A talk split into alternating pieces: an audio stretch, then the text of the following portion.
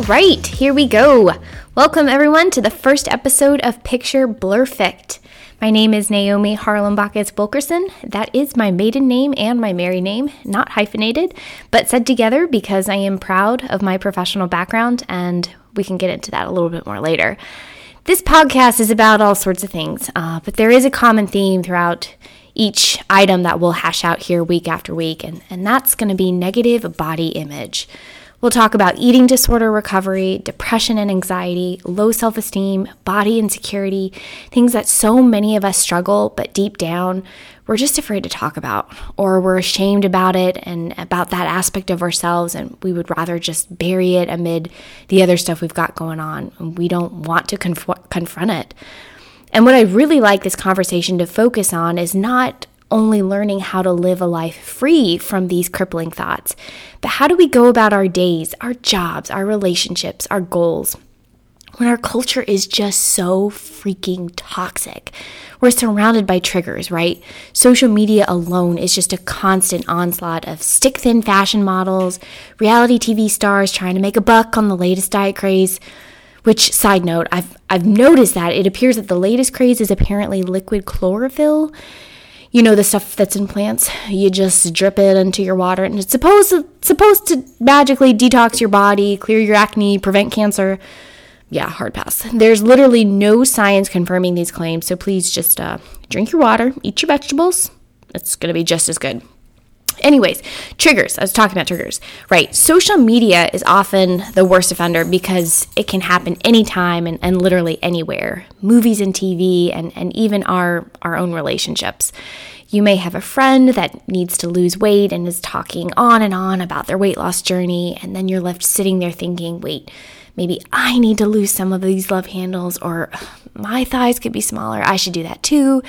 And your mind just kind of spirals out of control and you can't stop. The next thing you know, you're engaging in these harmful behaviors that perpetuate those negative thoughts. And then it's just this vicious cycle. I'm not good enough. If only I lost three more pounds, then I'll be happy. Then I'll be beautiful if I do this, this, and this. So often our entire self-worth is tied to these extrinsic factors like these unattainable standards that you see on T V or social media. And that's, it's just so disheartening, and it can just be an awful rut to get, to try and get out of. I know how deeply agonizing, terrifying, and really crippling these thoughts are. And this vicious cycle can just be, be because I myself struggle. I literally day in and day out. I'm the host of this podcast, so I should be real with you one hundred percent of the time, and I plan to stand by that. I had anorexia for the better part of my existence, actually. I'm thirty. Uh, I'm I'm healthy now, and, and I, I'd say I struggled with anorexia for close to fifteen, sixteen years of my life, so half of my life.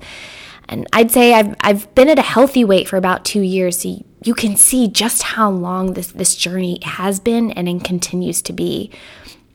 So for those that don't know, anorexia nervosa has the highest mortality rate of all psychiatric disorders.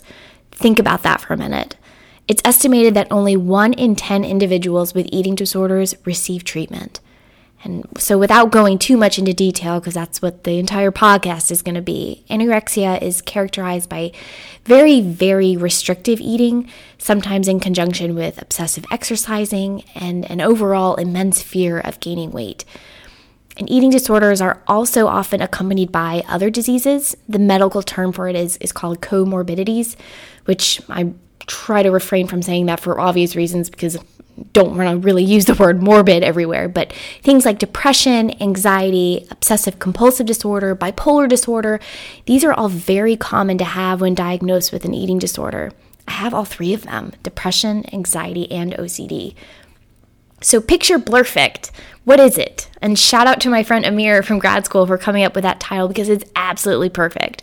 I love this title because it captures everything that I think about when it comes to body image and trying to fit yourself, your recovery, in a world that holds these unattainable standards of beauty. The stuff that literally blurs and obscures the way we see ourselves and what we think beautiful is.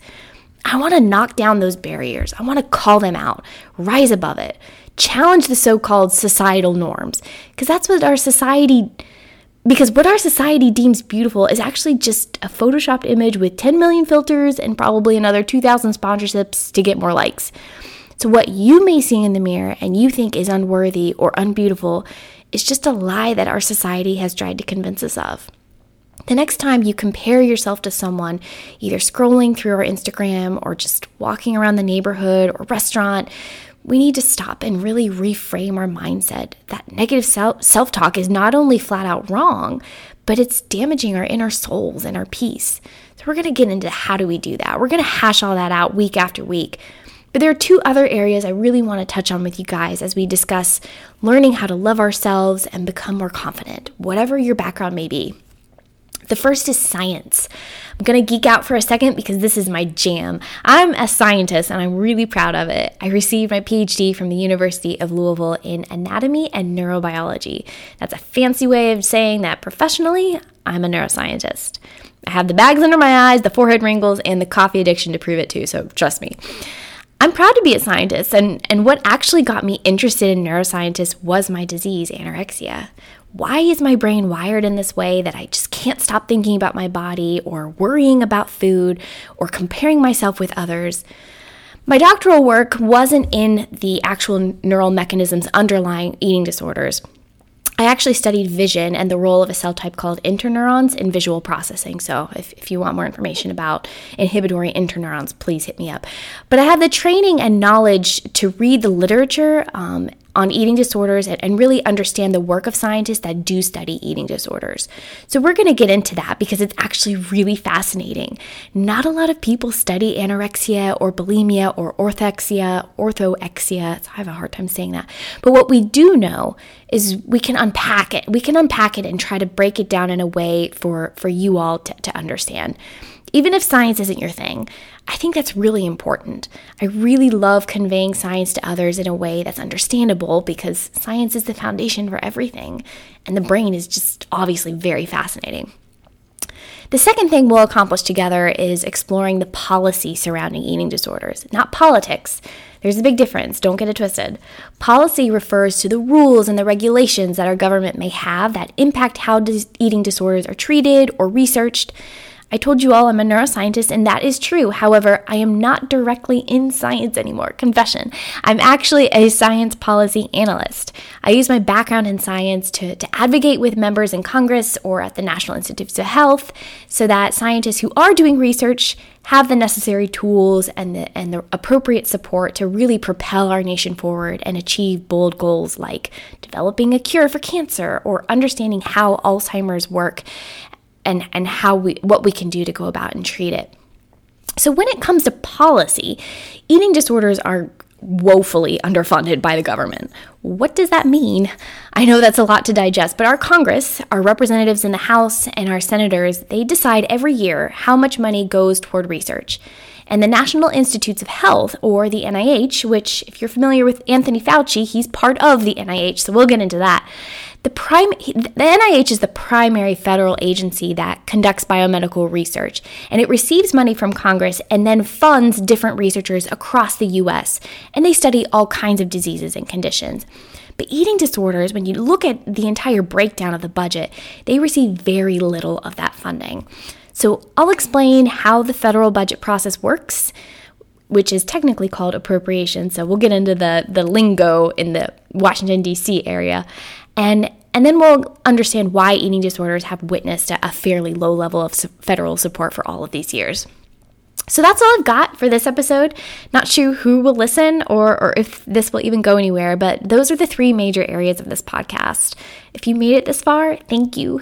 I hope you'll keep listening and join me on this journey to challenge societal norms, embrace all of who you are, and live a life free from negative self-image. We'll talk soon. Take care of yourselves.